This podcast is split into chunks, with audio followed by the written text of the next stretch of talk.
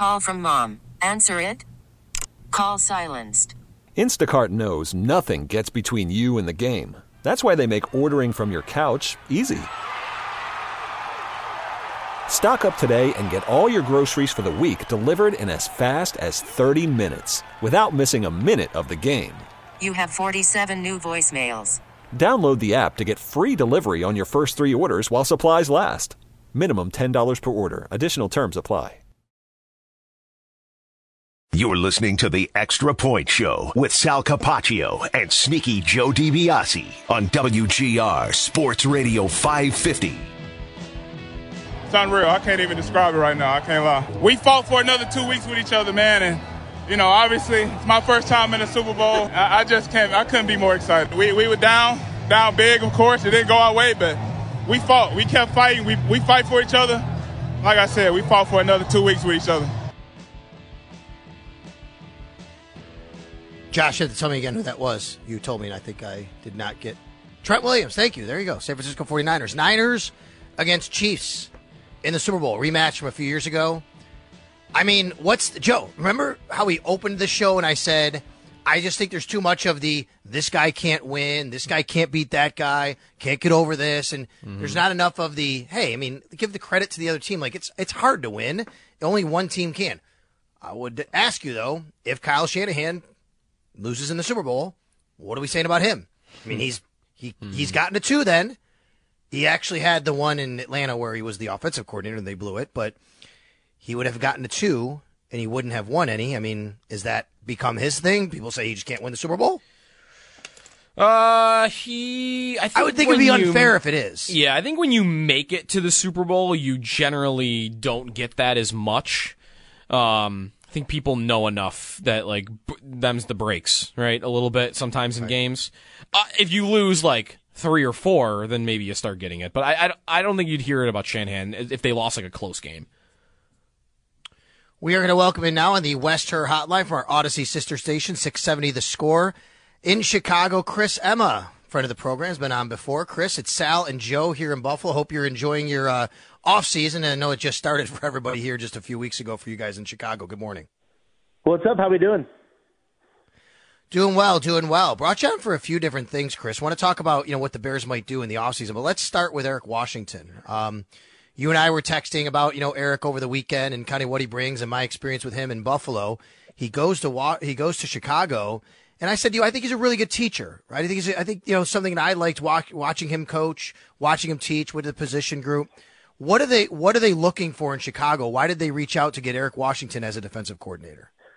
Yeah, I, I love that, yeah, Sal, you use the word teacher because Matt Eberflus a couple weeks ago when asked about what do you look for in that defensive coordinator, he said the number one most important thing is to find a great teacher. And it makes sense when you consider what this role is. And Matt Eberflus is a defensive-minded coach. He, it's his defense, it's his, his uh, system, and he's going to be calling that unit moving forward. That's something that he decided in making this hire. But he wanted somebody who's the right complement, somebody who understands the scheme, but more so, I think, understands the development track. And the Bears are very raw on the defensive line. They, they've done a good job at linebacker, T.J. Edwards, Tremaine Edmunds, who you guys know very well, and then they've upgraded that that secondary where it's a strength for this group, but I think it matters that Eric Washington comes from a background in which he's been developing defensive linemen and, and a long track record of that specific within this defensive scheme. The Bears running that kind of cover two style.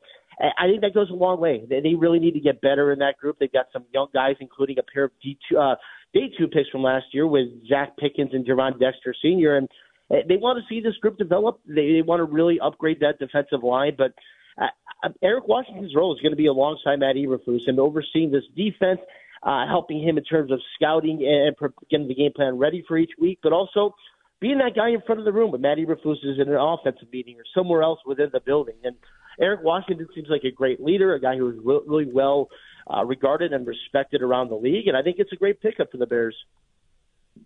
He has been a defensive coordinator. He was in Carolina as well. Uh, this is the second year for Matt Eberflus. Um, how much after the year the Bears had, how much heat was on him? Like, was there a talk at all that the Bears could move on from him, or was it always kind of understood he was going to get a third year? No, it, it was up. It was up in the air. They weren't really sure. Uh, Kevin Warren, the team's new president, really promised. He said we want to do a thorough evaluation, and and he left that to the end of the season. Like eh, they had no decision made. And usually, you know, these things get leaked out nationally. You hear so and so is expected to return. Like there was really none of that with Matt Eberflus because everybody in that building truly did not know. Uh, they went into that uh, season finale in Green Bay, a tough loss for the Bears, finished out seven to ten, and they didn't really reveal that Eberflus uh, would return until that Wednesday. So three days later, and the longer it went, you were kind of wondering, are they going to make this change? Like, consider for a fact that you know the Bears are in a great position here in terms of draft capital. Uh, they've rebuilt over two seasons, and they're expecting to be a contender this year. They had a chance if they wanted to dump Matt Eberflus and get a guy who's that clear upgrade as a head coach, and they believe in him. They think he can get them over the top. They like the way that this thing is trended under his watch, and uh, they elected to stand by Matt Eberflus. Do you think them retaining him has any does does it say anything about what the chances are of them picking a quarterback one overall versus keeping Justin Fields? I, I mean, I might think if you're gonna pick a quarterback one, like why not bring in a fresh head coach, kind of time them up at the same time? But you know, we we've also thought that that was meaningful in the past, and then the teams just go ahead and pick the guy anyway. It's a great question because you're exactly right. That's the way it should be looked at.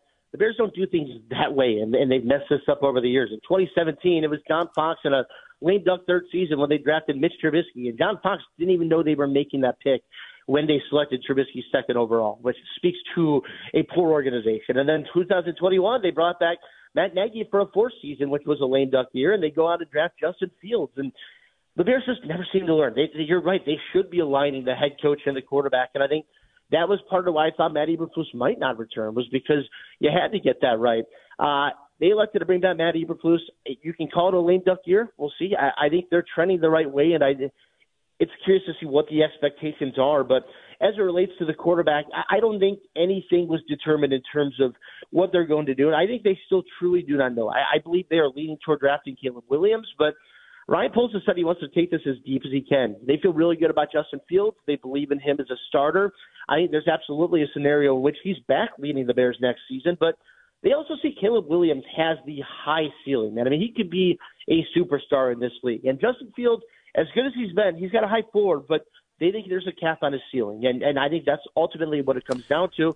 Now, to your point, it's about the coaching. It's about developing Caleb Williams, getting this thing right, and building yourself for the long term that way. And uh, I've got a lot of question marks as to whether they can do that. Well, right, I wonder, like their history. I, it's got to be so interesting, like for this offseason for them, especially for the fans, because you have the Bears who passed on Patrick Mahomes. I don't know how controversial that was at the time, but they did that. And you often hear Caleb Williams called like the closest thing to Patrick Mahomes. So, like, mm-hmm. part of me thinks, how in the world are you going to pass on that again? Ver- versus they also just traded down and passed on quarterbacks last year, and that yep. trade could not have gone better. The trade went great, but they, you know, C.J. Stroud looks like he's going to be that next star. They they evaluated him. They looked at he along with Bryce Young in this quarterback class, and they did believe they were better off punting. And I get why they did it. You mentioned that that haul. They got DJ Moore. They got a pair of first round picks. They've got a pair of second round picks. Like massive haul, franchise altering haul that can really set them up. And obviously, that first round pick they got is number one overall. I don't know if they quite forecasted that, but it's a fortunate situation. You got a chance to get this right now with the quarterback position. And for all the resources, everything you've done with this roster, a very good, promising young roster they got. It doesn't matter if you miss on the quarterback thing. You you got to get this right. Two years in a row with the number one pick. You can't be sitting here a few years later saying, "Man, we missed at the quarterback here." Caleb Williams has that high upside, and I believe he's going to be a star in this league. And I think the Bears see that. They understand to get this thing right and to really solidify a roster that can be a championship caliber group, you've got to get Caleb Williams in there. And I agree because if anything, I mean, what sways it real heavily for me, Chris, is the contract situation. You have to pay Justin Fields eventually if you're going to keep him. Even if you don't pay him top, top money, you got to pay him enough. Whereas you get to reset the entire you know, financial landscape by bringing in Caleb Williams on a rookie contract. Yeah, and that matters. That absolutely matters when you're doing, right. you know, Ryan Poles' first task was to get this team out of a terrible salary cap situation, and that's why they ultimately chose to do the rebuild. He's not taking that for granted. He's not gone out there with a clean cap and started spending left and right and getting this team, you know, deep in the books. He's understood that it's a luxury that they got to keep safe. And yeah, you're exactly right, Sally. If you do get Caleb Williams, you're resetting uh, that salary clock versus if you do keep Justin Fields, he's through year three. You got to pay him like a starter. You got to invest around him truly as your guy. It, this can't be another punt year where you look to next year and maybe we get our guy in 2025. Like it's a decision here. Uh, everybody's kind of waiting for it. It's been the story of Chicago now into this early part of the off season and draft is three months away. We'll see where it goes, but I do believe by the end of next month or into early March, I think the Bears will be trading Justin Fields and getting ready for Caleb Williams. Back on the head coaches for a moment. Is there any bitterness from Bears fans that they didn't specifically go after Jim Harbaugh? Oh yeah, absolutely. I mean, look at the nice parallel in Chicago is they just did this on the baseball side, and they've done it before too with the Cubs. It, you know, in 2014 into 15, they let go of Rick Renteria, who was a good man, but they said Let's go get Joe Maddon. This guy's a championship caliber manager, and he leads the Cubs to the World Series. And this past fall, they get rid of a, a franchise beloved figure in David Ross, who was the manager, and managed pretty well because, hey, Craig Counsell is the best manager in baseball. Let's go do that. Like, George McCaskey, the Bears chairman, is a huge Cubs fan. You think maybe that would inspire him? Like, hey, let's do this. Eberflus is fine, but Jim Harbaugh's the best coach out there. He would absolutely love to come back to the Bears. He had a chance to do it. They, they didn't even interview him. They didn't look at it. Uh, Ryan hmm. Poles was asked, did, did you consider or talk to Jim Harbaugh? And he said, no, he's the head coach in Michigan. And that one really rubbed people the wrong way because now he's the Los Angeles Chargers head coach. And uh, this is a guy who's got such a great track record, and in particular, developing quarterbacks. And yeah, I think Bears fans are really irked by that one. Interesting because so Poles, uh, a semi-local guy here, so I know a lot of people know who he is. He's from Canandaigua, New York. How much is on him now? The hot seat, whatever you want to call it, to a get this right, obviously, how much uh, uh, how much you know can maybe some heat come on him, and how quickly would that be before they start thinking that maybe he's not the right guy to build the program? Yeah, it, it's curious, and I think the one thing before you really evaluate Poles is kind of sorting out who led the decisions in this offseason. Kevin Warren, yeah. former Big Ten commissioner of the Bears, now uh, president, has been a year into the job. He has a firm grasp on football operations. The previous president, Ted Phillips, that was not the case. He was not a football guy. He was more of the business side, and the general manager always had the authority. I want to know, and I don't know if I'm ever going to really truly know it. Was this Ryan Poles saying, "I want Eberflus back," or was Ryan Poles is the one who said, "I want to get a guy like Jim Harbaugh in there"? And Kevin Warren said, "We're standing by Matt Eberflus." Uh, Kevin Warren pointed to his role back with the Rams in the late '90s when he saw Dick Vermeil really have two tough years. His first two years leading St. Louis, and year three they go on to win the Super Bowl, and he pointed to that as why they wanted to bring back Matt Eberflus we'll see. Uh, Ryan Poles certainly has put in a lot of work building this roster, getting things right. Matt Eberflus was Ryan Poles' pick as head coach a couple of years back. I would love to know: Are they still on the same page? Are they really connected the way they should be to lead this thing forward? My impression is yes, and there's a lot of pressure on Ryan Poles as a result to get this thing really get the results now after going from three and fourteen to seven and ten. This team has to be a playoff team next season. If they're not, that's really going to put some pressure on Ryan Poles.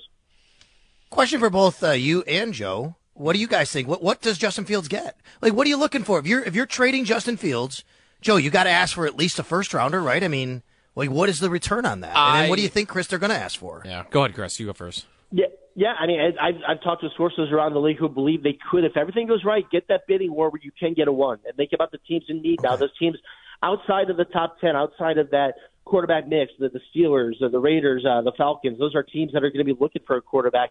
If you play your cards right, you're going to be able to get a strong return. Again, potentially a first back for Justin Fields. I think most likely it's going to be a second and a th- uh, three or second and mm. change some kind of package that way. But uh, you got to play these cards right here. You think about a month from now with the combine. That's Ryan Poles' time. Go get the market. Really build this thing up for Justin Fields and get teams interested.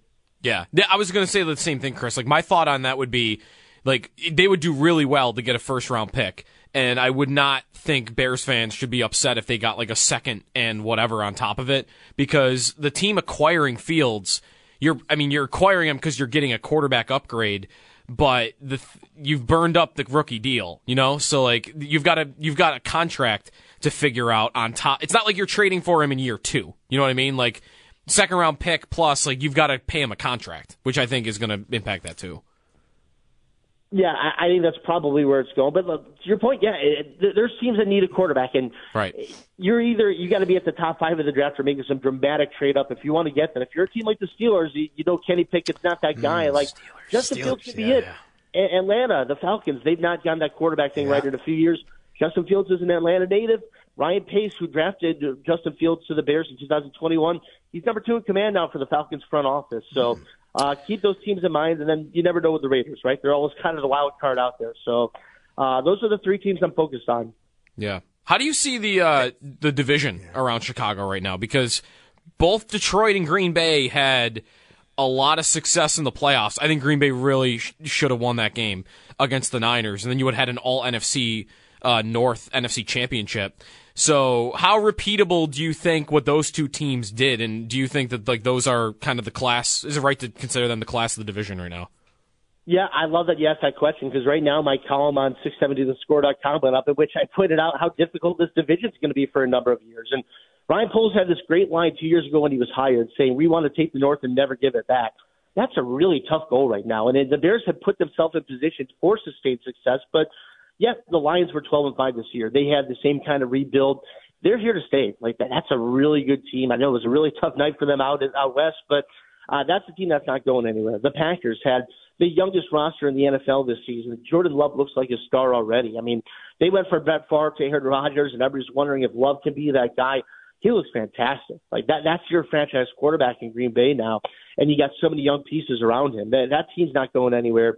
The Vikings, they've not gone more than two years uh, without a playoff berth here in, in the last decade, or the last 15 years, I should say.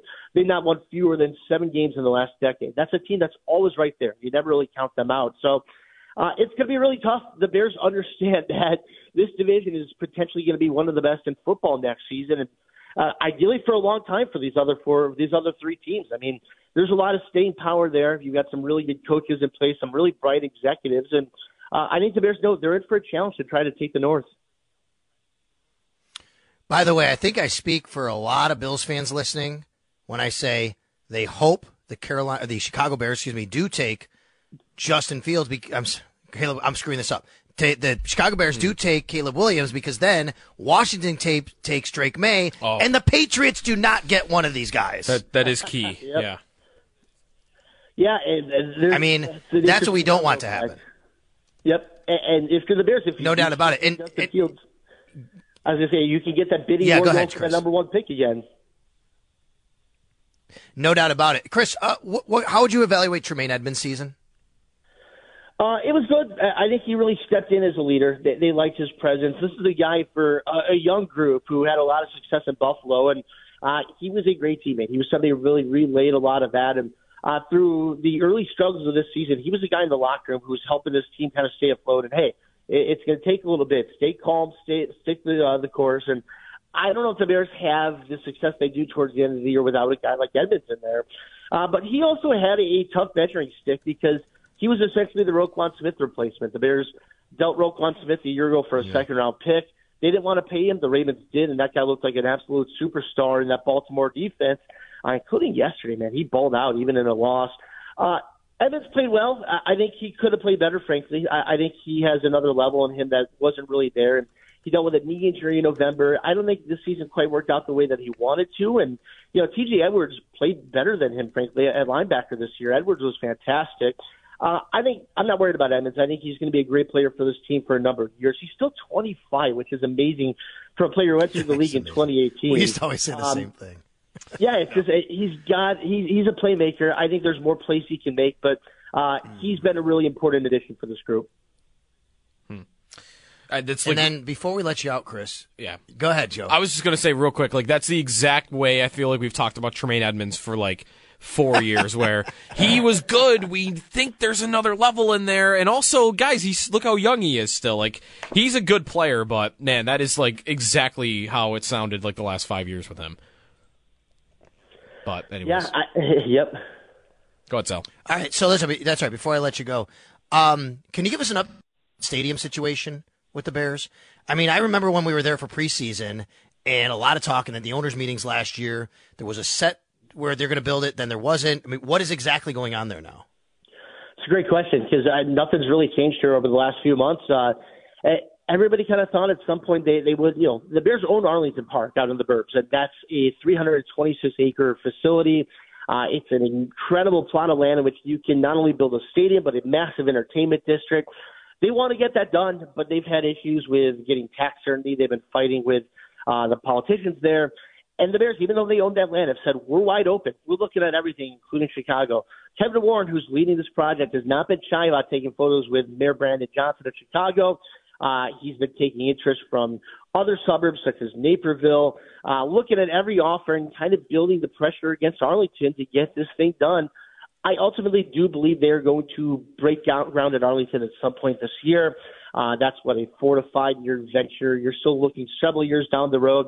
But yeah, Chicago's made an intriguing case about either uh, rebuilding Soldier Field entirely or building in the South Stadium lot just south of the current Soldier Field and redoing this. It's a tough plot of land to really get the stadium thing right and to build this the proper way you should. I think they're looking at Arlington. I think they will get it done eventually, but uh, it's been really a tough impasse. The Bears have struggled to get through. All right, Chris. Thanks a lot, buddy. We always appreciate you. I know the short notice I got with you today, but enjoy the offseason. This should be really, really interesting and fun in Chicago this offseason with all the decisions ahead. You got the number one pick. You have Justin Fields. You could trade one. You could trade the other. Take Caleb Williams. It's, it's going to be pretty interesting for you guys over there. Yeah, fascinating times. Uh, it's a lot to look forward to. Thanks for having me, guys. I appreciate it. You got it. Chris Emma right there. The score and Audacy in Chicago, our sister station out there. We'll take a timeout. All right, Joe. Let's do this then. When we come back, how about you and I kick around? If you're a team, which teams should want to trade for Justin Fields? We could do that because that's yeah. going to be a huge decision for that organization. And that could really alter the landscape of a lot of other things that happen in the draft. So when we come back, we'll do that a little bit. We'll kick around what teams should be interested in trading for Justin Field and having to pick up his 50 year option and give him a contract extension. We'll do that when we come back on WGR.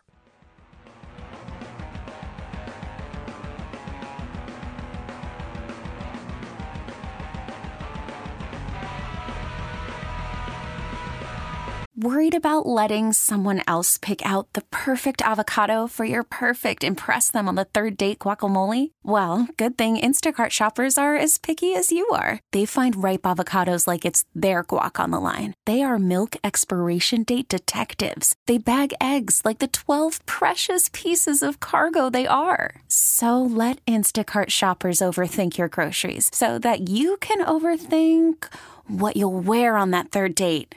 Download the Instacart app to get free delivery on your first three orders while supplies last. Minimum $10 per order, additional term supply. I don't think it's too many coaching voices, but I just think when, you know, you're fed a lot of information at a point in time and trying to think about that info, like when you're playing, it's like doesn't let you play like yourself. You're trying to process so much information to where it's like if I just simplified in my mind, I would have did this. Like I saw a few plays on Sunday to where I was playing like my old self, like we would have had a positive play, like there would have been a few more third down conversions. So I think that's the biggest thing for me is just, you know, playing the game how I know how to play it, how I've been playing it my whole life. So.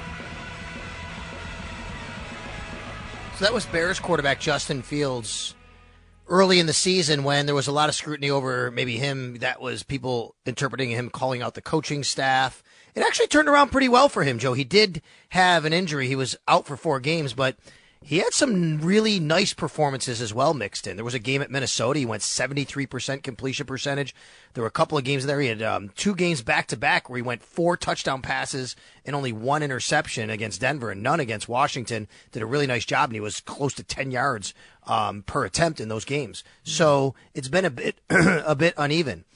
I think if you're another team, you look and say, okay, yeah, we might be able to harness something here but it also would be tough to maybe bring him in, give up a really high pick, and have to pick up the fifth year option and probably sign him to an extension if you do that. Right. That's that's why I think the Bears likely do not find their way to getting a first round pick for him. I I don't mm-hmm. doubt that they can maybe get a second or even a third, but I don't know. Like when guys are up, what do they typically get? Like how different is he really than Baker Mayfield when he was available for trade? Mm from Cleveland, and Mayfield only fetched a fifth round pick, and that was the same timing. Like it was, okay, time's up, rookie deal, you got to decide whether or not to pay this guy, and maybe, you know, Fields has a better reputation right now than Mayfield, but Mayfield had, you know, he had the touchdown record for rookies at the time. He had won a playoff game. He was super injured the year before, so he was maybe his value was down but I don't think they cash in. I, I think he's an upgrade for a bunch of teams, but I just I I can't believe the Bears would pass on another, you know, round of top quarterbacks to to keep going with Fields. I, I mean, I think if you start at the bottom of the draft, and let's just say, you know, Kansas City, San Francisco, whichever way it is, 31 32, Hmm. and you go up, Baltimore, Detroit, it, it takes you a while to get to a team that even would be interested here because Right. if you're a bottom if you're a bottom team in the first round, you could justify it more. The higher you go up, you're not going to do that. But let's just go through the exercise here. Yeah. You get no Baltimore, no Detroit, no Buffalo, no Arizona. Nope. No, t- I don't think, right? Arizona's not No, no, on no. from. There was rumblings early in the year, but Murray's there. I think Tampa is pretty all set with Baker, and they're not going to swap out Baker for Justin Fields after what Baker just Correct. did, right? I wouldn't see that. Right. Okay. Green Bay, no. Dallas, no. Houston, no. Philly, no. Miami, no. Pittsburgh's the first one you land on at pick 20. That's the first one. Yeah. And there have been rumblings that maybe they would be interested in something like that. Definitely no in Miami.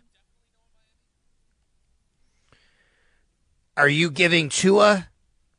They're, they, they are you giving Tua the fifth year and the um, extension, or Justin Fields, and giving up capital? It's Tua. Yeah, it's, def- it's If that's the choice, you, you're not giving up capital for Justin Fields to swap out. For No, Tua. that's that's right. That's right. If they right, if they ever move on from Tua, they do like the the Goff Right. Stafford trade where they're getting like a, we're getting a guy that does things yeah, or that has more of a reputation, right? Fields doesn't have the the track record to, for a trade like that. I don't think you want a veteran guy if they ever did that. So no, right? Pittsburgh, I think is your you're correct. Is like the first team where you think about it.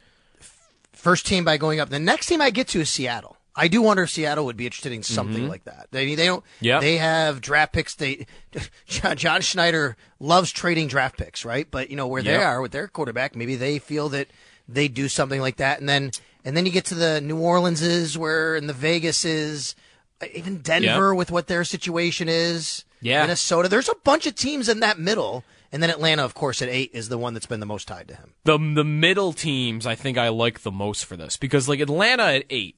If I'm Atlanta, if this quarterback class is like if the draft process plays out and it's as good as we think, where it's not just the top two, like Jayden Daniels is like getting a ton of hype now, um, and and was I mean he won the Heisman, and you've got um, Michael Penix who's got a massive arm, and you know I the next crop is where you start to get iffy, but.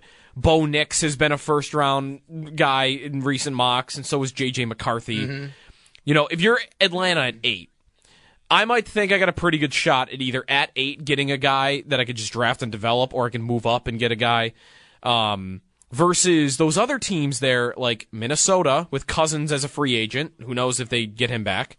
And you mentioned Denver and Vegas, like and, and Seattle. These are teams where if they want to do something, they might not be in position to do it at the draft.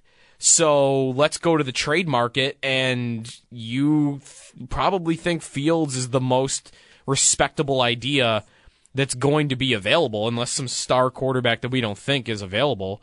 And you mentioned Seattle, just real quick on them. They they did pay Geno Smith, but they set up his contract so that they can wiggle their way out of that. You know, like long term, they're not tied up at the very least. Like this year, they could save half the money if they wanted to go in with Fields and Smith and just eat it for a year. Then next year, they get out of almost all of it. So Seattle can do it, even though they pay Geno Smith, and maybe you know they might want to. Who is the New England Patriots starting quarterback next season, Week One? I would bet right now it's Jayden Daniels. I think I think they'll pick a quarterback at three. I think he's the third guy. I think he because of his athleticism and his tools, and I don't think Williams or Maye will be there. Um, I would bet it's a rookie, and if you ask me right now, I think Daniels would be third. I think you're right. He's rising, getting a lot of love. Yep. How does that make you feel about the Patriots going forward? Um, I mean, I would respect them more as a threat. I would n- not on the immediate though. Like, I don't think the roster is near ready to compete with Right. the top of the division. Um, but it would be like, uh, let me keep your, let me keep my eye on them a little bit. In in season one of Game of Thrones, they like are keeping an eye on Daenerys, who doesn't show up until like season six. But they know in season one, like, hey, we just gotta kind of track this. Like that's New England for me. It's season one of Game of Thrones Yeah. where like I'm not worried about them in season one, but maybe by season five, I'm gonna have to really start worrying about it. Okay, would you have the exact same answer if I gave them Caleb Williams or Drake Maye? Uh, mm, I I think for me personally, I would have to say yes. I mean, Okay. is Williams and Maye so much better? I mean, they're definitely better, right, in terms of how the, the level of prospect. You never know. I Um, think they are, yeah. I th- I think Williams would scare me, just because of the talent level there, and you know, there. I guess there's some like personality questions and like you know how does he deal with adversity type stuff. But for me, I, I would feel like the right coach can can keep a lid on that if it even needs to be, if it's true in the first place. Um, so Williams would scare me because I. The, the types of throws he makes, the types of plays he makes off structure, like the the stuff that CJ Stroud did in year one with Houston, like I think he is capable of doing things like that. Versus the other two, I guess Daniels is capable too. I, I don't know. I, I guess I should I shouldn't say I would rule out that even Daniels could make them like uh uh like oh look at this they struck gold and now I've got to worry about them too. Um, Williams would be the one though. Of course, it would terrify me the most if he ended up there somehow. Well, if that happened, then you're pushing Marvin Harrison Jr. down the board. Yes. There's no way you could push him down far enough for the Bills to trade up, Well, though, I don't think. I think- and I wouldn't necessarily want to do that for a wide receiver. This is a very good wide receiver draft anyway. Yeah. But, you know, I don't want I don't want Harrison Jr. in New England. He would then maybe get to four. You get the Cardinals. Who knows? Maybe they take neighbors instead. There's a lot of buzz Yeah. now. Chris Trapasso actually has neighbors over Harrison Jr. By the way, did you see that? I did see that. Yeah, he right. and he ranked people, and, and, and, and he's not the only one. Yeah, I the New England with Marvin Harrison Jr. I, I think there there's there's a debate here. Like, would you rather?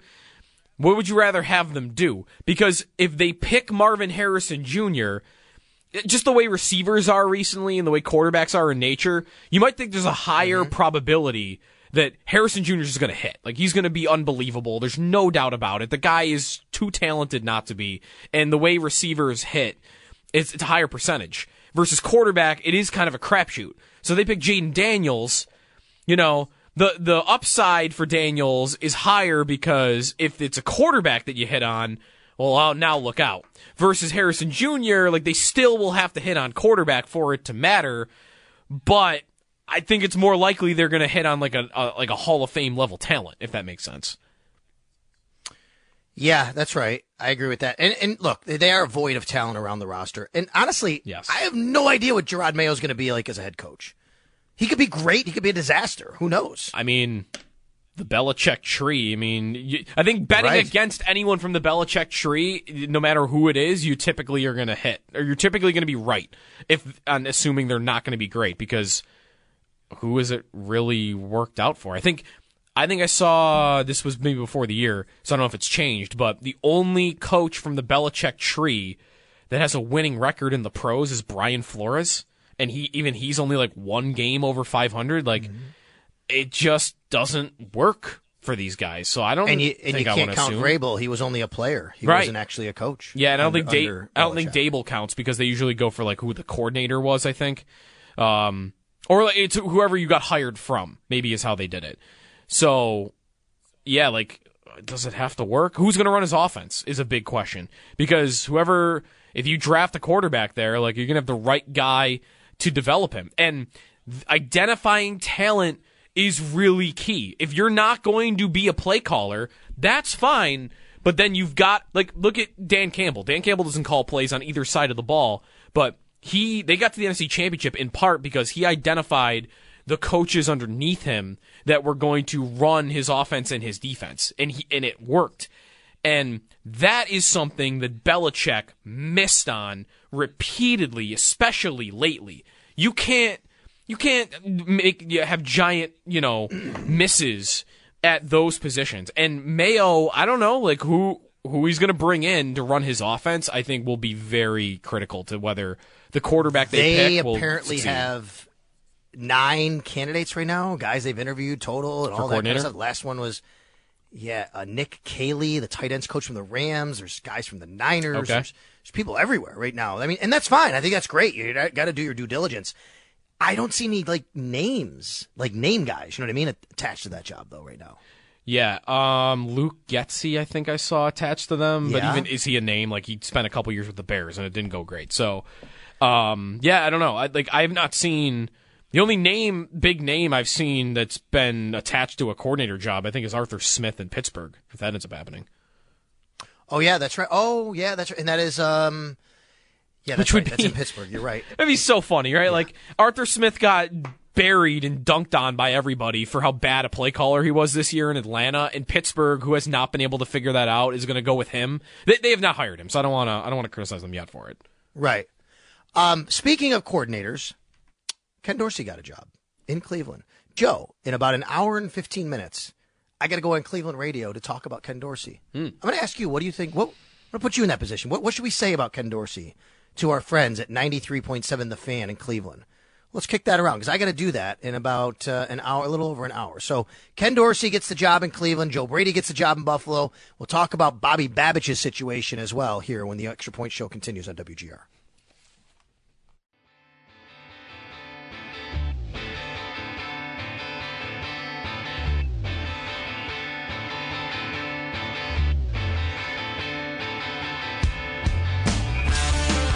Extra Point Show here on WGR. 8030550 is the phone number. We have a few minutes if you want to sneak one in here. Niners and Chiefs in the Super Bowl, of course, as Kansas City wins in the AFC Championship game yesterday. While the Niners beat the Lions, and everyone will be talking about Dan Campbell, I'm sure, for the next eight months. The Cleveland Browns hire Ken Dorsey to be their new offensive coordinator. And Sal, you're going on Cleveland radio in a couple hours, right? Yeah, well, at one o'clock today, I am going to go on our friends over at 93.7 The Fan in Cleveland. They're going to ask me about Ken Dorsey. Mm-hmm. And I've thought about it. Like, what should I say about Ken Dorsey? What they're getting in an offensive coordinator? Because it's easy just to go, ah, yeah, the, the, fire him. The guy sucked. That's not true.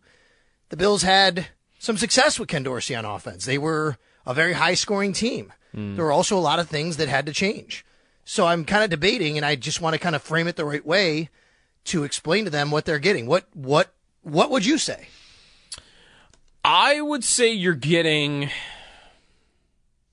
I I don't. It's funny. It's like it's it's a tough question even after seeing him with the Bills for over a year. I think what you're getting is you're getting somebody that is going to de- help to get Deshaun Watson in the best place possible with his mechanics and with his process. I mean, when Dorsey was the quarterback coach for the Bills, I mean, Daboll will get most of the credit, probably rightfully so. It's his offense, but Dorsey's on that staff. He's the second most important coach to Allen while he sees his rise.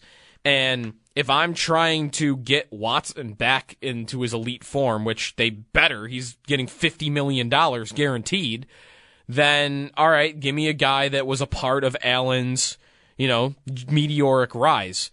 And when it comes to like what type of offense he wants, like maybe that even meshes in Cleveland. He if he wanted 12 personnel with the Bills and he wanted, you know, to do a lot of yards after catch stuff, which we heard him talk about, then like Cleveland's got the the the tools for that. Like that's the offense I think that Stefanski likes to play a lot, which is two tight ends and play action and be able to run the ball well. They're going to get Nick Chubb back.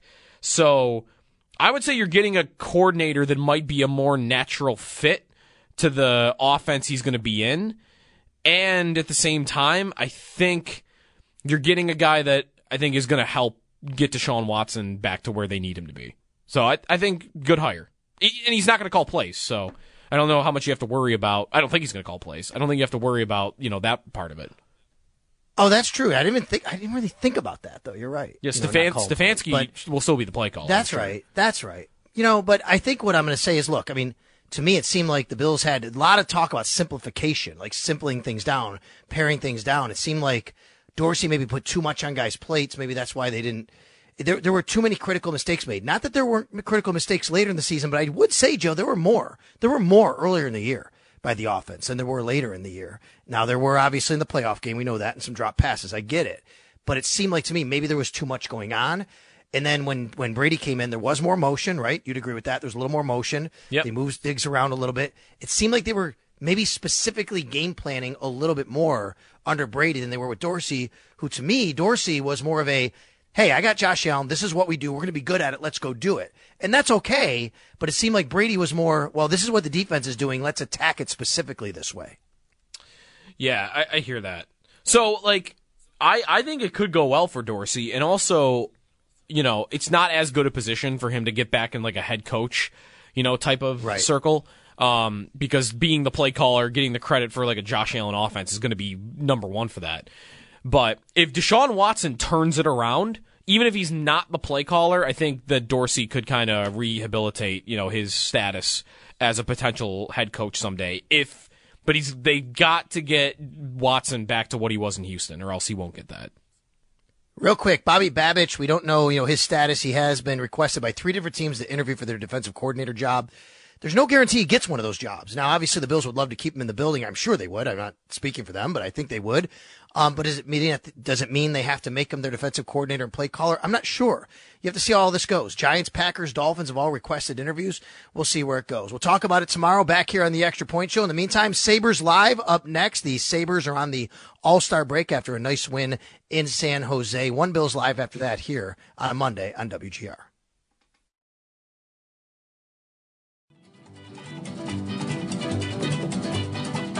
First down, another fake. Come with Jameson Williams. The speedster has a block. Williams cuts up 25 20. Still on his feet. Jameson Williams scores.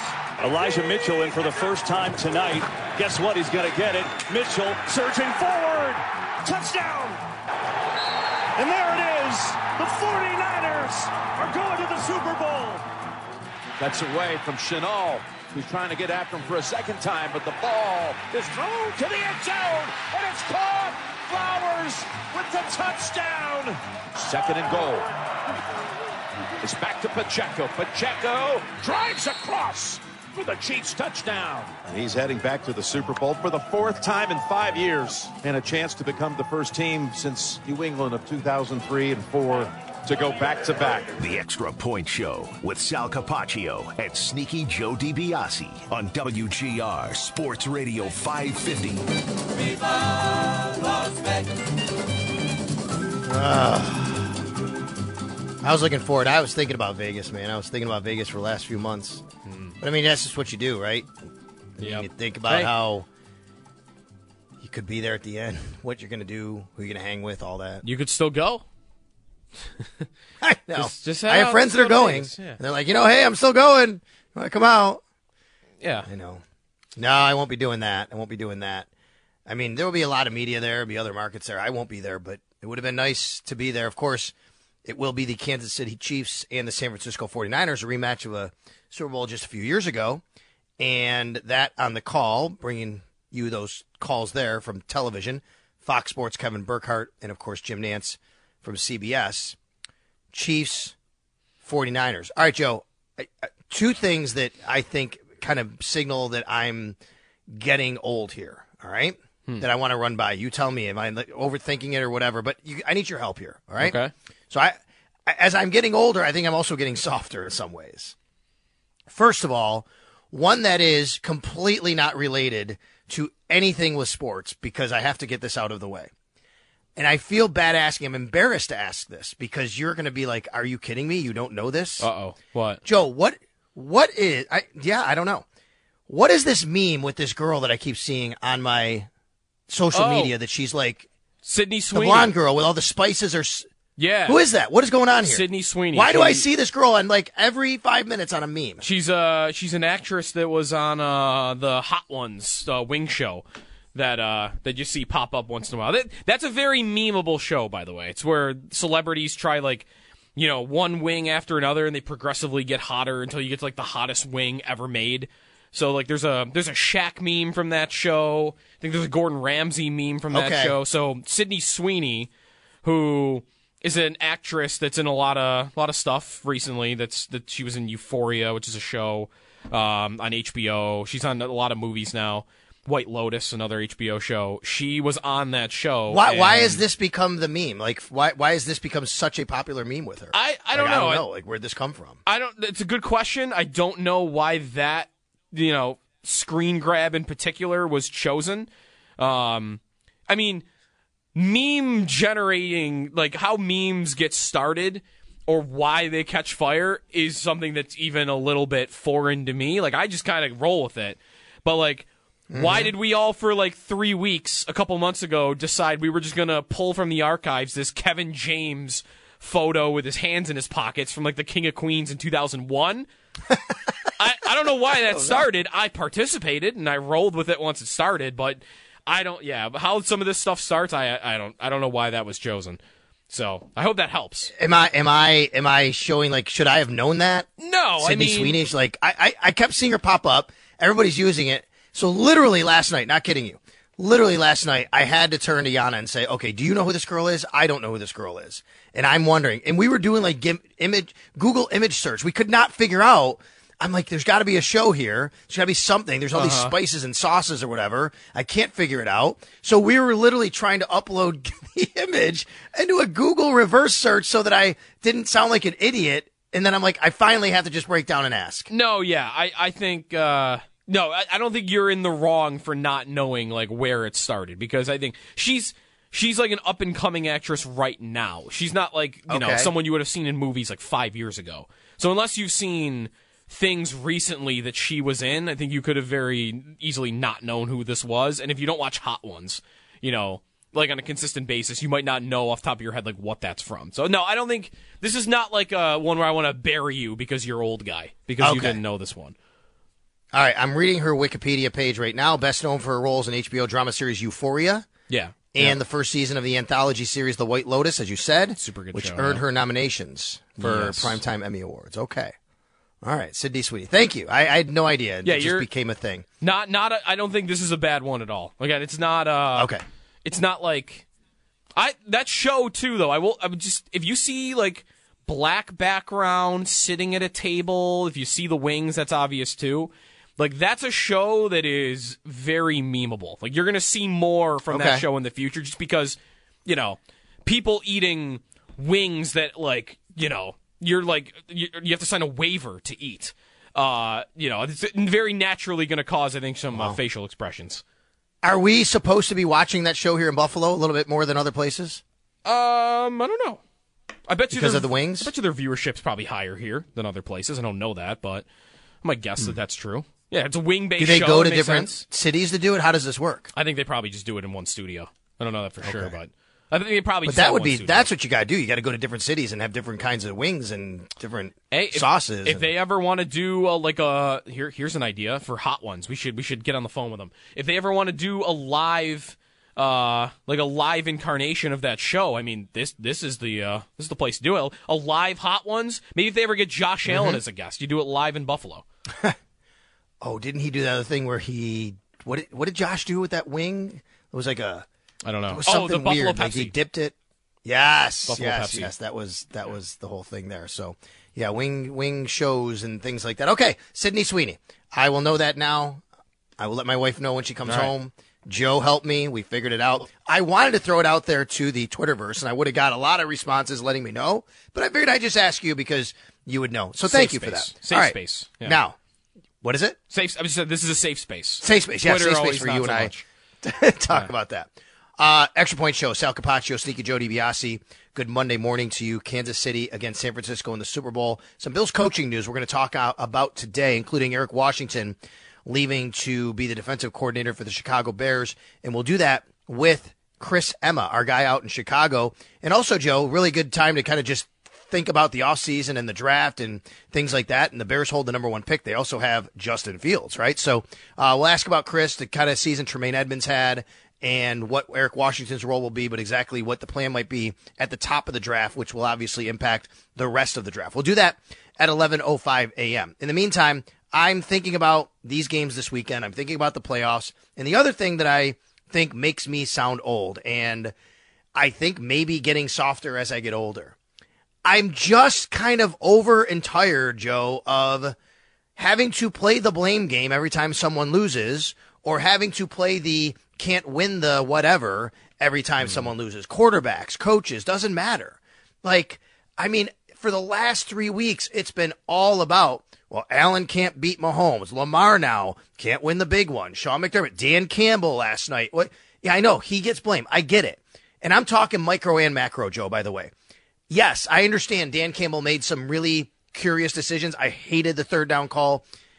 I, mm-hmm. I just think that instead of living in the space where it's always got to be someone's fault or someone can't do something, I've been choosing to look the other uh, the other side and say, "Holy cow! Like the Niners are really good, and man, mm. these Chiefs are amazing." Right? I I think it discredits what the other team does. It is sports. Only one team can win all the time, and this really got me maybe because of the whole Josh Allen one, right? Where I went. I told you the story about ESPN Radio last week, right? How I went on ESPN Radio and I got into it with the host. Did I tell you that story? Yes, yes, you did. Okay, and and that happened, right? So go on ESPN Radio.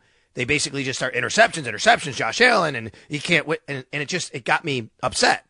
And I'm like, this is not true. And then the whole thing with Lamar. I don't think Lamar played a great game, but it doesn't mean that he's not. I mean, I still think he's going to win the MVP and he's deserving of the MVP. It shouldn't be about Lamar not winning and beating Patrick Mahomes. It shouldn't be about Josh Allen not winning, beating Patrick Mahomes to me, it should look at the other way. Am I going too soft thinking that we're doing this way too much? No, I think it's natural, you know, that sports and sports debate is going to have that happen. Um, the the Niners, you know, I think because the the Lions and Campbell, it's strategic stuff that that that will often get more talked about because it's like a conscious decision that like one person makes that that will be talked about more. The Chiefs it, it, like that's not to take credit away from the Niners either. The Niners in the second half were unstoppable, and I do want to give them credit, and I want to give Purdy credit. I am not a Brock Purdy guy, and I even said this mm-hmm. morning that I think very easily the Niners made the Super Bowl with Jimmy Garoppolo and realized in that game that there there are plays that guy can't make. And they would have won the Super Bowl if he could make them. And then they decided we need to go get a quarterback that can do everything. They missed, but I think it's very possible that they could end up in the same spot with Brock Purdy but nonetheless, that, that that's how I think of Purdy, and I would want to give him credit for balling in the second half of that game yesterday. He yeah. made throws, he ran the ball. He did have to get lucky that one ball hit a dude in the face that, you know, went in, into his receiver's hands, so he did get lucky along the way too. But I want to give Purdy credit for yesterday. I want to give the Niners offense credit for, you know, the the Lions aren't a great defense, but Shanahan and those skill position players they built an offense that can look like that. And for the Chiefs, I, I don't know. I think the Chiefs could have very easily lost that game. They punt. They didn't score a touchdown after their second drive of the game. Like the Ravens had nine drives after the Chiefs scored their last touchdown. I, I really wanted them to do it, but mm-hmm. part of that is what you're saying. Is part of that is the Chiefs after trading Tyreek Hill in the last three drafts have built and developed like naturally. They didn't go out and pay, you know, these big free agents. They naturally developed an elite defense. And, you know, as much as Lamar is going to get, you know, blamed today, part of it is that I think the Chiefs had a defense that were capable of doing that to him. That's an interesting discussion and point you just brought up about the Chiefs and what they've done over the last couple years. First of all, is it odd that Steve Spagnuolo is never in any kind of conversation for a head coaching job? I understand he was a head coach once and it went terribly wrong. Mm-hmm. Right? It was bad. He the St. Louis Rams. He was the coach of the St. Louis Rams a while ago. It was really bad. But I'm actually surprised, Joe. I've not heard his name at all in this hiring cycle after what he's done the last couple years. You think it's an age thing, maybe? 64 at this point, like maybe teams might be wondering, like how much, how if things went perfect, how long would he be the coach? Type of you know thinking, maybe. It could be, and especially because we are seeing a trend of boy, these coaches getting hired, Joe, are very young now. We're seeing oh, yeah. guys, oh yeah, many guys in their 30s now getting hired, right? I mean, it's been happening. Yep. I mean, Sean McVay was 29, I think. He's still one of the youngest coaches in the league. He's been there for six, seven years, which is amazing.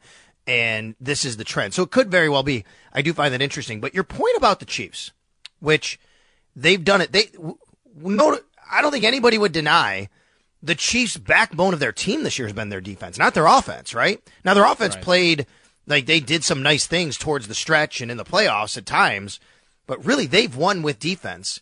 But what's funny is we get a lot, and I'm not saying this is right or wrong. Mm-hmm. I, I think you could always look at it both ways. But how many times have we taken calls or heard from fans? Maybe we've said here, even on this show or whatever, whatever show, that – boy, it, you know, you got to just, it's all about offense. And you, why waste, why put resources into the defense? Just keeping putting, isn't that what the Chiefs have done? Isn't that why they're here? They, let, they literally let their offense fall off in order to invest in and develop on defense. And that's why they're here again. Yeah, no, you're right. Like they, I, they've kind of gone the opposite way of something that I would have said for years, which is, hey, don't worry about your defense so much because once you play Kansas City or the Bengals or a team like that, it doesn't matter how good your defense is. They're just going to get their 30, 35 points. And amazingly, defense is caught up. That's not true anymore about this Chiefs team. They're not just going to go get their 31, 35 points, and they're still here anyway. Like it, right. It just, of course, the year that they they took a step back on defense had to be the year that they just found their way into this elite defense. I mean, Sal, in their final nine drives yesterday, they had three points, and they're in the Super Bowl. Like, what the hell? That shouldn't be possible for this Chiefs team that they get to be in the Super Bowl with three points in their final nine drives, but they've kind of, you know, they've taken part, right? And they've taken part in defenses catching up to offenses. Um, the corners are great, right? Sneed's great, McDuffie's great, Reid's great at safety. Chris Jones is a mauler on that line. You like they mm-hmm. they did something that I would have blasted them for two years ago, which was they basically decided we're gonna get rid of our elite, historically fast wide receiver that nobody can replicate in the league, his type of skill set, it, it, to, to his degree. Nobody can replicate it. We're going to trade him we're going to use those picks on defensive players. We're going to use that money to keep Chris Jones around for the time being.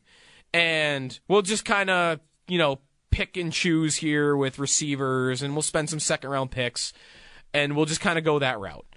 And they're still here. They've made back to back Super Bowls doing that. I mean, it's it's pretty unbelievable that they've been able to manage that. You know who it reminds me of? It reminds me a lot of the Patriots thinking through a lot of their run. Yeah. They never went out and invested in wide receiver. I know they got Randy Moss for what a year or two, and it was great. They didn't win a Super Bowl with him, but yes, of course. But their their philosophy generally was they yeah. can kind of put together a receiving corps. They'll have a couple. Edelman was there for a while; he was great. So I know it's not completely the same, but the Patriots kind of had that philosophy. They were winning with guys like Reche Caldwell, right? I mean, or Deion Branch, right? I mean, like they were not winning with the elite wide receivers. They basically said, we have Tom Brady. He'll make everyone better. So let's make sure that all the other things around it can be better. Which, by the way, is why we get to where Bill Belichick was after Brady left, which is once you don't have that anymore, you got to concentrate on putting around, putting more weapons, and they haven't done that. That's exactly to me what the Chiefs are doing. Yeah, you got to, they got to, you got to pick and choose too. Like when you win, are you going to be somebody that just we got to keep everybody? We got to, you know, we got to keep mm-hmm. the ship together because they deserved it, they earned it. Like the Chiefs have been willing. This is kind of a New England thing too, I guess. You don't have to be beholden to pay everybody just because you win, right? And the Chiefs decided they right. didn't have to pay Tyreek Hill, despite what he meant to that team, despite winning a Super Bowl with them. They didn't feel beholden to pay one of their key players, and they moved on from him, and it's worked. And you know, maybe there are Patriots examples that go both ways, but one name that comes to mind for me for them is Darrelle Revis. They had Darrelle Revis. He was a first team All Pro. They won the Super Bowl, and they decided, now nah, we don't need to pay him. We're gonna let him go. And they won more Super Bowls after that. And I think that's, although like I don't want to necessarily tie the Bills in for a point on that or any other team because I think that's easier to do when you've won right? Like when you've already won, like because you got to sell that to your fans, you got to sell it to season ticket holders, you got to sell that, you know, to your players as well. I think you can easy. It's easier to get away with. Hey, we're gonna move on from a core piece player like this. We're gonna decide not to pay him. I feel like sometimes that might be easier to do when you have that that ring in your back pocket to kind of get away with it, or like to have that credibility to do it. It's easier to do when you have a great quarterback too. I mean, that's really what it is. And they had Brady. You know, th- what was the mantra for many years? The Patriots know they move on a year too early before it's a year too late. Mm-hmm. Well, guess what? You can move on a year too early when you have Tom Brady covering up the holes. So the Chiefs, to me, are taking a, some of that page and some of that philosophy of, you know what? We don't have to just outscore everybody. We can also play some defense because our quarterback is really good and we don't have to, not even outscore him. We wouldn't have to put a ton of resources into what we're doing on offense. And also, Joe, how about this? I mean, Rashee Rice is starting to look a little better. Even the resources they put into the offense and early picks have not panned out that well for them. Clyde Edwards Helaire is nothing Right. anymore. Right. They just drafted him as the in, in their first pick a few years ago. Skyy Moore has been nothing for them. Mecole Hardman left and came back. He's done nothing for them. He's been a, he was a second round pick.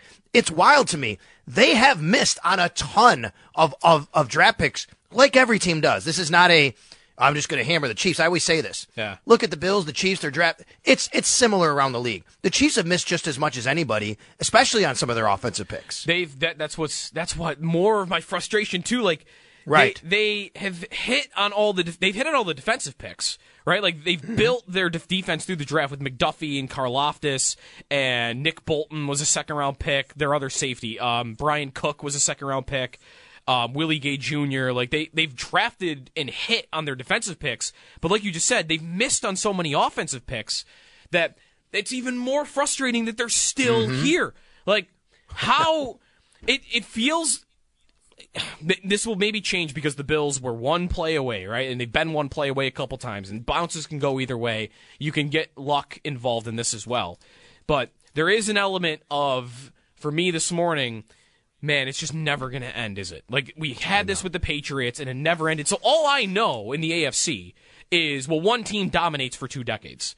And you'll get other teams that get mixed in there along the way as well, but one team is going to exist there to dominate even though the NFC that hasn't been true. AFC it has, and they're going to get better. Like I don't, I don't want to get too bogged down in that. But yesterday I'm watching that game, shaking my head. Like they're going to win, and they have all this cap space. You know, like they have all these advantages. They got to pay Chris Jones and Sneeds. They're not going to have as much cap space as as they have on the. If they the do that, right if now. they do that, by the way, Right, if maybe they Chris do. Jones. And I, But- I, I actually think there is a possibility Kelce retires. That's true too. That's right. But I'm shaking my head thinking like they, they might be better next year. They very easily could be better. Like if they want to go pay Tee Higgins, they have the money to do it. And I'm shaking my head thinking like the Bills can't do that. The Dolphins can't do that. The Jets can't do that. The the Chargers can't do that. There's so many contending teams that don't have that luxury. How the hell are the Chiefs in the Super Bowl and they're the team that has that luxury?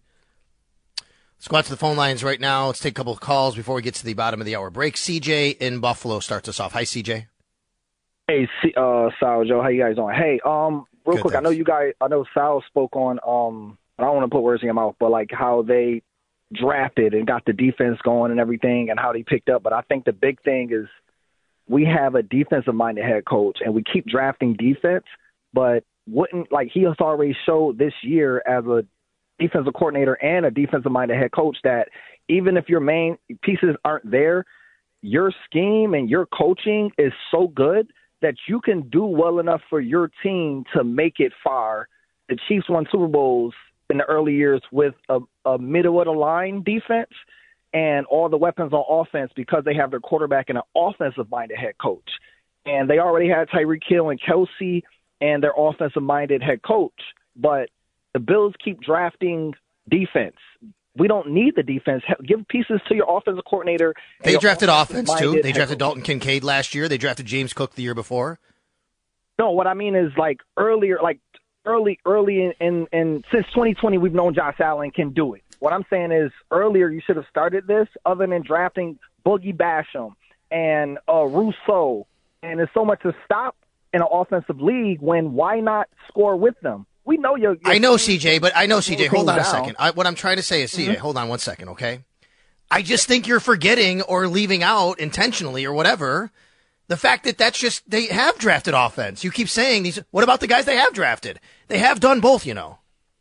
But I mean, in, a, in as far as wide receivers, so what my point is, you drafted more. Uh, okay, if you want to say a wide receiver, I agree with you. They haven't done that. They drafted a tight end in the first round last year. Hold on. They drafted a running back in the second round the year before. They drafted running backs in each of the third rounds the years before that. No, I absolutely agree. My point is to, to to help Josh Allen, and as much as we pass, and you don't want to be this run team. Yeah, Jeremy talks about it. Joe talks about it. We don't want to be stuck in this running world. And I know you've tried to reach within the first three rounds to get more running backs than you have wide receivers. I mean, early round picks. Yes, we got a pass catcher, tight end, and a pass catching running back. Where are the wide receivers for Josh Allen since 2020 in the first three rounds? That's all I'm asking. Okay, that's a different for. argument. You, you, yes, a you, you, right. that's a different argument. You said they only dra- they're only drafting for defense. They weren't. Yes, I agree with you. I think Joe does too. That they that they need more wide receivers. Agreed. Yes. So that yes, maybe yes. that's my point. But I'm just talking in the first in the earlier rounds. Why are we not reaching but, for? I, I, don't know. I listen, Go CJ. Ahead, I agree with you wholeheartedly by wide receiver, but I would limit it to that position because yeah, in their in the first two rounds, three of their last four picks are on the offensive side of the football. I wanted one of those to be a wide receiver, but I wouldn't make it about the defense. I would make it about specifically receiver yes. because between Kincaid, Torrence, and Cook, like th- those are those are three picks that were in the first two rounds. So you know, we can look at Basham. If you want to break him down individually, like uh, Nate Geary on the station still can't believe they didn't draft Creed Humphrey there. Like, I might agree with him on that, but that's three years ago now. So if you want to make a point about it being earlier, that's fine. But they have started to shift here because, again, two second round picks and a first round pick in the last two years that they have thrown to the offensive side of the football. Just I would make it more about receiver specifically if you're trying to make this point. And well, and, and to point, CJ's uh, point, and it, which you're right. If you look at the Chiefs, they have drafted they drafted a receiver in the second round last year, Rice. The year before that, Skyy Moore in the second round. Uh, fifth round they had the year before that, and then there was running back. But they have drafted a couple receivers. They haven't hit. Rice might be pretty good. Skyy Moore hasn't, but yeah, they've right. drafted a couple early on. Yes, they have. It's just it's kind of frustrating that one, it, there's a competition thing. One, you maybe maybe it's just me being biased on looking back, saying our cap is getting to the point where our right. team is getting older. You don't have a young receiving corps, and you're you're getting hit on the cap with a Von Miller and bigger names. That's all I'm saying. I know it, it could be injuries and looking yeah. back now, but at the same time, is we we need to get youthful. The only positive I can say right now is we don't need anything on offense but wide receivers because I think the offensive line is good. You. you. got awesome yes, tight right. ends, yeah. an awesome quarterback, uh, offensive coordinator that had Ja'Marr Chase and Jefferson and Burrow and all you need is wide receivers, and we got ten picks. If I'm not yep. if I'm not wrong, I believe it's ten picks. But they they they, they will have ten, maybe nine when it's all washed. But yeah, I have to look at it. CJ, we got to run. Thank you for it's it's a good thought. I think we're all on the same page if you just say wide receiver instead of offense defense. You know what I mean, buddy? Agree, bud. Hey, have a good day, guys. All right, you got it. Yeah, I think that's where that comes from there. Hey, let's take a timeout. We'll come back. We'll debate more of this. We'll talk about this. You can give us a call. 803-0550, 888-550-2550. Sal Capaccio, Sneaky Joe DiBiase, the Extra Point Show on a Monday.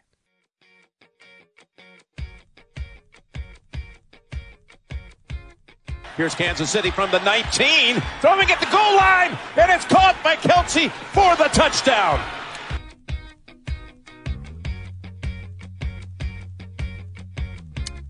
Travis Kelce, he's had a really, really great postseason. I know you don't love hearing that and seeing it, but it is true. He's had a great postseason. He passed Jerry Rice for um, it's a postseason all-time postseason catches, right, Joe? I think it was past Jerry Rice. And he had seven coming into the yeah, game. most and ever, and he did it in like seven fewer games or something than Jerry Rice. It's amazing, really is. All right, we're going to uh, get connected with our fans here. It's brought to you by Northtown Kia, Western New York's number one Kia dealer. Shop online at northtownkia.com. Craig in North Tonawanda is up next. Hi, Craig. You're on the Extra Point Show. Hey, guys. Good morning. How are you? Good, thanks. Good. I think it's fair to say that this might be the most important draft in the Beane McDermott era. You know, we definitely got to get Josh some more weapons. We got to rebuild the defensive line. You know, starting safeties a point of concern too. I know they're going to have ten draft picks likely going into the draft. My question is, for some pieces that might not be as essential anymore, like kind of like a Dawson Knox or a Kaiir Elam, do you think uh, it's possible the front office might move on from these guys for extra draft capital before the draft? And if so, what do you know? If you're in Beane's shoes, what would you try to get for them? Elam and who was the other one? Uh, Dawson, Dawson Knox. Knox. You know, I don't know that they would fetch the value that would make it worth it. Like Elam at this point, I don't know what you're getting a late round pick. Um, I don't know how different you think that's going to do for your roster. And Knox, I, I, I thought about the idea of trading him when the season ended, but I don't know. Brandon Beane sounded to me like that guy's on the team next year. Things You can't trade Dawson Knox with his contract. You can't. You are could- taking an eleven point seven million dollar dead cap hit, and you're only saving two million dollars. Right. So but at that point, it's what are you getting? Do you think a third round pick, if you get that at another position, plus $2 million is more valuable than Dawson Knox? Like, I, I, I don't know. Like, depends what the position is, I guess. I mean, yeah. so Um, Craig, there's not they they can't they basically can't trade Dawson Knox. He's got an eleven. He, he'd be a eleven million dollar cap hit plus th- Yeah. this year. They're they're hardly saving anything. And I mean, he's still a good player, even though you I understand what you're saying with Dalton Kincaid, but you know you you, you want to have you know ability to to have if guys get injured and things like that. Um, so I think that's off the table. Plus, the Bills sounded very much like they're not interested in anything like that. The way they talked at the end of the season, I would, I would think that we're going to have a conversation, Joe and Craig, about Kaiir Elam throughout this offseason. I do think that he's going into his third year. He really can't get on the field. I know you really like him, Joe, and the things Mm-hmm. that he brings, but I do think that is an appealing contract you can move to another team who maybe, and, and you know what else being said, and I think this is interesting. He said they feel they have depth at cornerback. So Mm-hmm. I just think that's something we're going to be talking about quite a bit. So that position, it he he's part of that depth. You know, if they were to move him, then you really have to wonder where Tre'Davious White's at and whether Tre'Davious White is willing to take a pay cut on Elam. If they moved Elam in a trade, that would basically save you know mo- not everything, right? Yeah, that would. Sa- oh no, sorry, no, it wouldn't save anything. Um, if they traded him pre June 1st, the dead cap is basically the same as the cap hit. So then it comes down to is the pick because the, if the money's all if the money's all equal, whether you cut him or not, uh, or trade him or not, are you getting more from the player that you're getting from the draft pick than you're getting from Kaiir Elam? And maybe the answer to that's yes. I don't think you're getting much for him though, and I have I do always like the player. I just don't think he's the right fit with his skill set for this defense. He is a very we saw it in the Steeler game. He's a boomer bust type of corner. Like to me, in Dallas, Kaiir Elam be great. DaRon Bland is a boomer bust corner. Tredav- Tredavious uh, or Trevon Diggs, same thing. Where like those guys get burned all the time, but they have a million pick sixes and interceptions because that's the style of defense Dan Quinn plays. Sean McDermott asks a lot different of his cornerbacks, and I think that's a big reason why it might just never work here between Elam and McDermott. But I don't know that you want to do that when you don't know about Tre'Davious White's health and Dane Jackson's a free agent. I would never, I, as much as I like Elam, I like Benford a ton and I love Douglas. I would never start him over either one of those two. For me, it's about is do you trust Kaiir Elam enough to be your number three cornerback if Tre'Davious White's not ready to go? And for me, that's a yes, but I, I still, of course, would have wonders about whether the team sees him that way. You like him more than Dane Jackson? Um, I do. Yes. I mean, it's close enough for me where like when Jackson was in over him, I didn't really bat much of an eye. But yeah, I wouldn't prioritize. It's nice to have them both. I, I, I like Jackson too. He is a free agent again, Dane Jackson. I don't think you'd have to spend a ton to re- retain him. Could be Yeah. a Levi Wallace situation where someone offers him a you know halfway decent contract, not a ton, but Mm-hmm. you just can't find the money. Could be something like that. I, he, if you look Spotrac, Mike Ginnitti has if you trade Elam before June first, Yeah. It's a cap hit of $3.6 million, dead cap. I don't think the Bills would be interested in that. This is one of those situations, Joe, where to me, you see how the offseason plays out. You go through OTAs, you go through minicamp.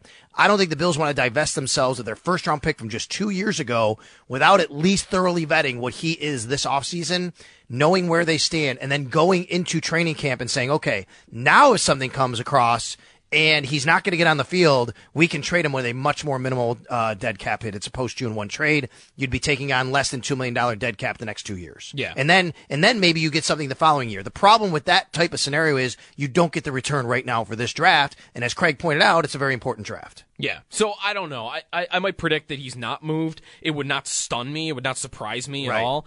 Um, there were some comments made by Beane too, right, and even Elam after the season about how the injury might have impacted him more than others. And listen, like they've, you know, you can roll your eyes at that, and I'm one to do that too when you know injuries get made an excuse for a player's whole season. But sometimes like look at Spencer Brown, right? Like I rolled my eyes at the idea that Spencer Brown was not good last year just because of a back injury that he had in camp.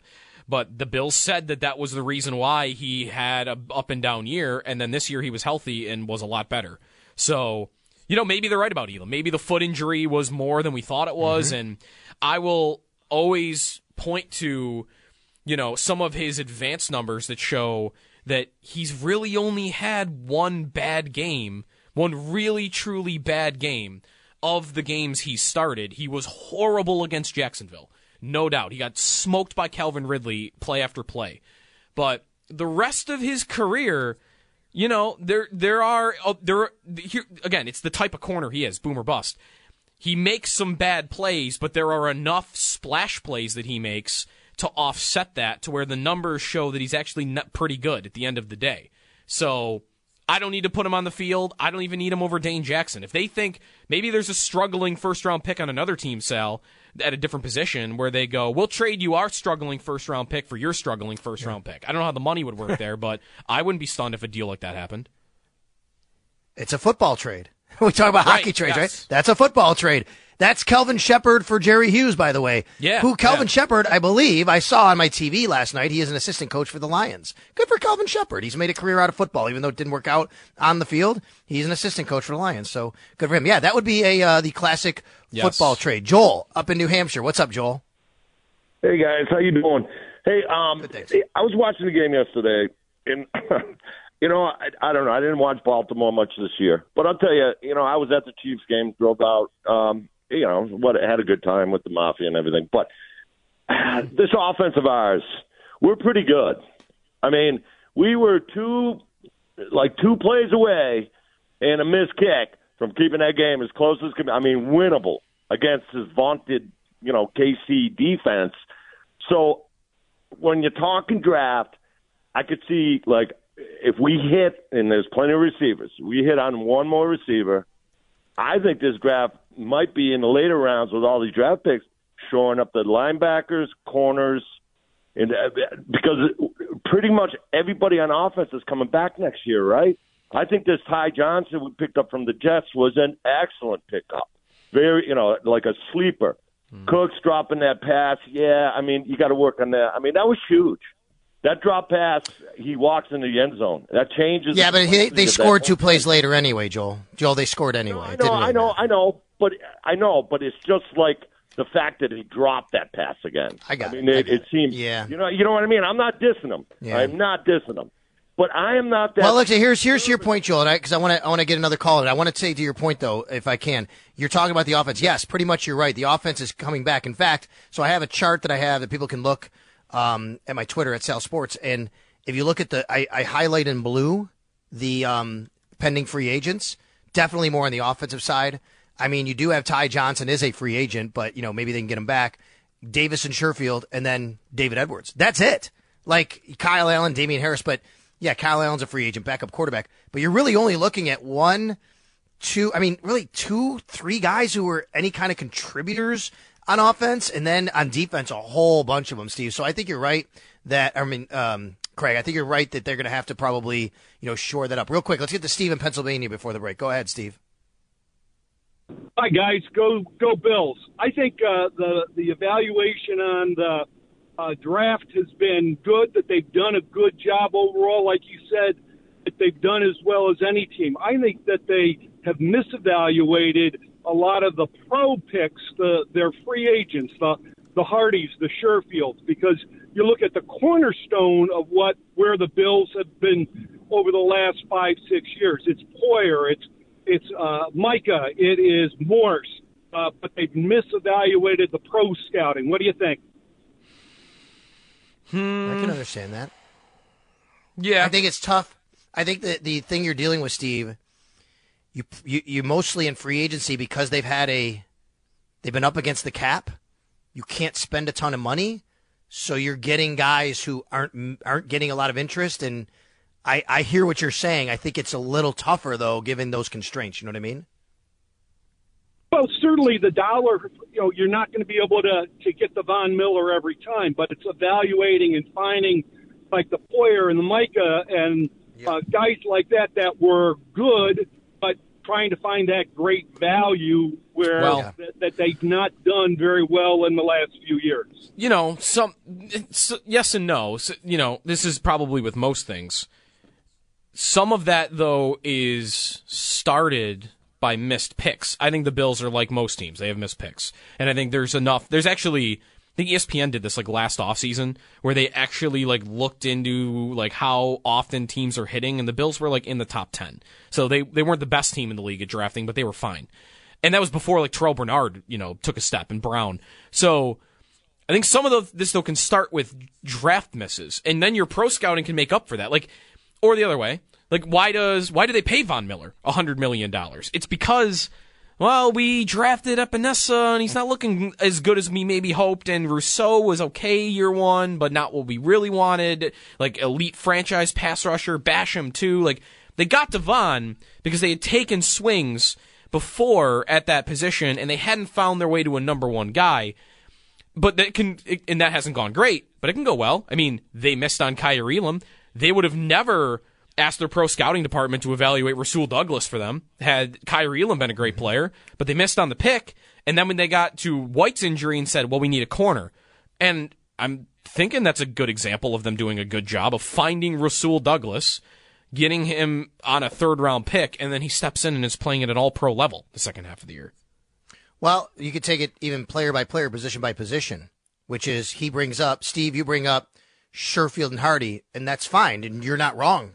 I could also say, but they got value out of Connor McGovern this year, I would say. They got value out of Daquan Jones as a free agent. You can go back to when they didn't get it out of Mario Addison, right? And those guys, Quinton Jefferson, right, Joe? Remember those those defensive linemen they Yep. were rotating in and out? I mean, you could definitely. So I, I think it is. Yes, you have to look at kind of the all everything in totality.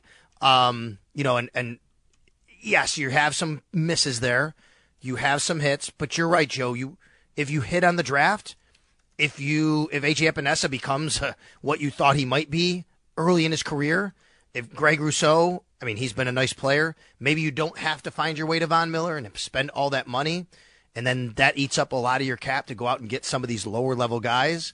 So I do think it's kind of a, a little bit of both. But Steve, it's a good point. I I understand where you're coming from. I do think they've hit on a few, but they've also obviously have some misses, which puts them in this situation. We'll take a timeout. We'll come back. Oh, by the way, remember when we talked about how the Patriots kind of got, hey, we, we, we have Tom Brady, and how the Chiefs are doing the same thing. Hey, we have Patrick Mahomes.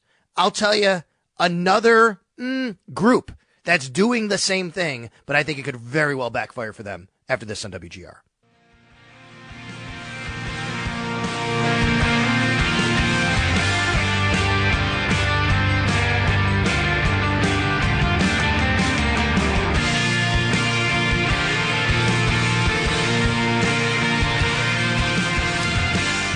Stat of the day brought to you by Seneca Gaming in Irving, home of the biggest bingo payouts and slot machines with thousands won daily. Stat of the day courtesy of Patrick Mahomes, who is incredible and amazingly at age 28 is already with the win yesterday now third all time in playoff wins by a quarterback and he's only 28 years old. It's your stat of the day. It's not a fun stat, but it's unbelievable. He's got as many playoff wins as Peyton Manning, and he's only 28. More than I- I do- Roethlisberger and all those guys. I think he might catch Brady. I really do. Brady Brady's at 35. He's at 14. No, I mean for Super Bowl. Oh, for Super Bowls, right, duh. Um that's a lot. He needs 7. I know. He's at the same I think he might catch him. Yeah, this is uh it was Brady's fourth year, right? There where he won 3. He won his third. He won well his second year. He won his first Super Bowl, and he won three and four years. Then, so he won one in his second, his third, and his fifth year. Okay. So But he didn't win one again for a while. Then, you know. Yep. And so I mean, you'll he'll, he'll have about was this Mahomes' eighth year? It went- yeah, I'll have to look back. They'll have they'll both have three in the same time span. I think. I think so. It looks like age 28 is when Brady won his third, and this would be the Uh-huh. third for Mahomes at 28. And then Brady went seven years. Yes.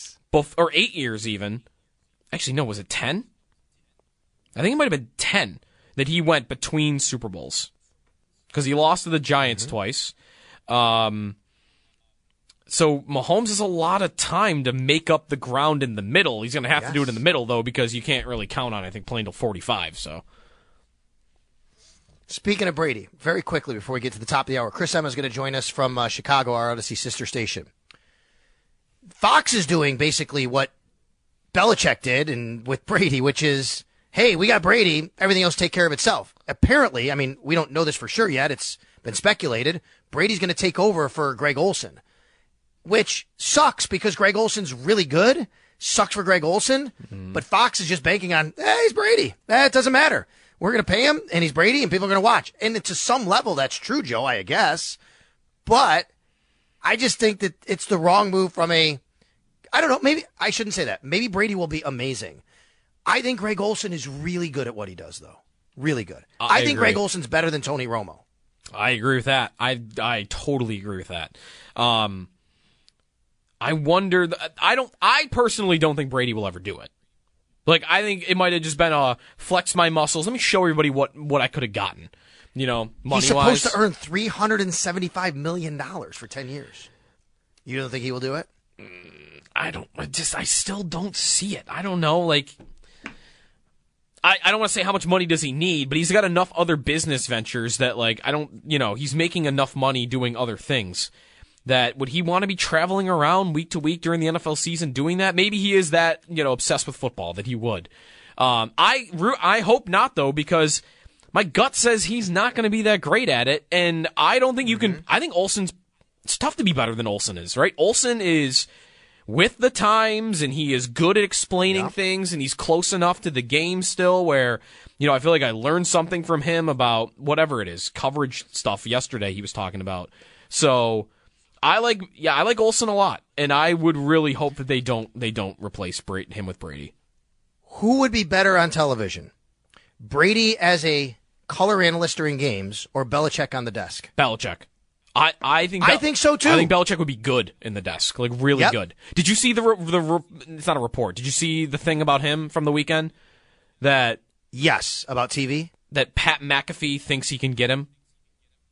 Oh wow, Pat no, I didn't see that. And like Pat McAfee has Chuck Pagano on his show. I don't know if he would replace Chuck Pagano, who used to be his head Mm. Right. coach, who just like he hangs out every day. Like he's a part of the show every day. I that's kind of how it sounded to me that McAfee wants Belichick as like a daily contributor to that show, which would be very strange. We will take a timeout. Chris Emma from the Score, our Audacy sister station in Chicago, joins us. Eric Washington moving over to the Bears. Also, they have the number one pick and Justin Fields. What are they going to do as the offseason begins for many teams around the league, except for two, I guess, after this on WGR?